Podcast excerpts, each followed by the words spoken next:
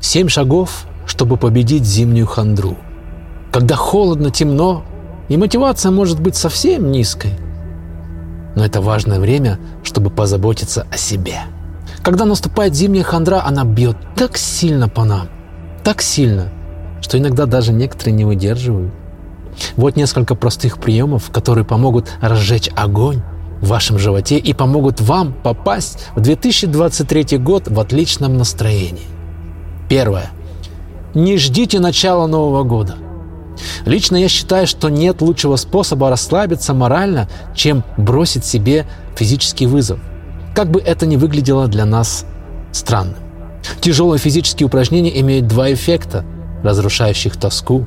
Во-первых, подталкивать себя к пределу своих физических возможностей имеет гораздо меньшие последствия, чем делать то же самое мысленно. Но когда вы физически заставляете себя изо всех сил, все остальное, что встречается на вашем пути, кажется намного легче. В результате вы эффектно устанавливаете свой собственный эталон стрессоустойчивости, который может быть невероятно мощным в эти мрачные зимние месяцы. Во-вторых, когда вы станете физически здоровее, сильнее и здоровее, вы будете чувствовать себя лучше во всех отношениях. Второе. Выйдите на прогулку на улице. Будь то дождь, солнце или снег, без разницы. Я знаю, что это звучит не очень привлекательно, когда идет снег, например, или дождь. В зимние месяцы слишком легко застрять в одной и той же старой рутине. Вставать, идти на работу, приходить домой и ложиться спать. Многие люди просто переходят в режим гибернации и пытаются поддерживать его. Но эти люди, вероятно, больше всего страдают от зимней хандры. Представьте, работа, дом, спать. Работа, дом, спать. Работа, дом, спать. Ну что это такое? Вам нужно что-то сделать, чтобы разрушить монотонность и рутину, которые может принести зима. Только потому, что на улице немного сыро, не думайте об этом, как о предлоге оставаться дома. Наденьте резиновые сапоги и выходите на улицу. Если идет снег, ну это же красота, тоже выходите на улицу, посмотрите на небо, как он кружится снег. Представьте какую-нибудь в голове прекрасную музыку и смотрите на эти снежинки. Это же так романтично. Есть что-то захватывающее в прогулке под ветром и под снегопадом.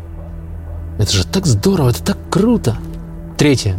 Попробуйте сменить или добавить какую-то вкусняшку в питании. Когда погода становится холоднее и темнее, может возникнуть соблазн попробовать определенные продукты. Например, рагу, жаркую картофель в мундире и запеканки. Приготовленные правильно, они могут стать одним из самых вкусных, полезных и согревающих душу блюд которые вы можете попробовать. Четвертое. Действуйте.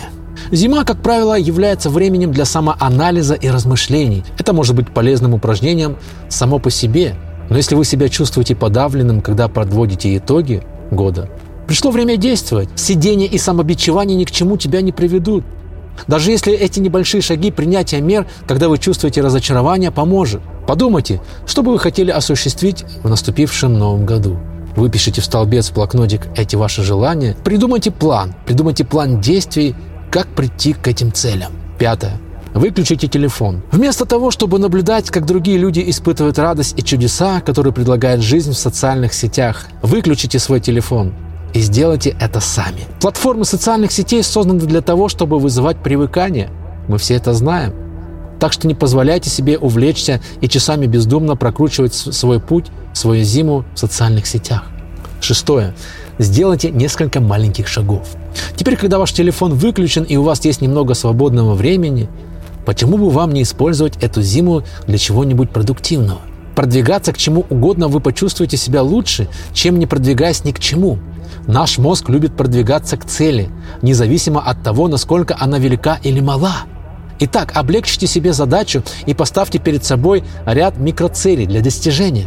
Даже если это так просто, как взять книгу, которая пролежала на кофейном столике весь год, и прочитать первые пять страниц. Затем следующие 10 страниц, затем 20, затем целая глава.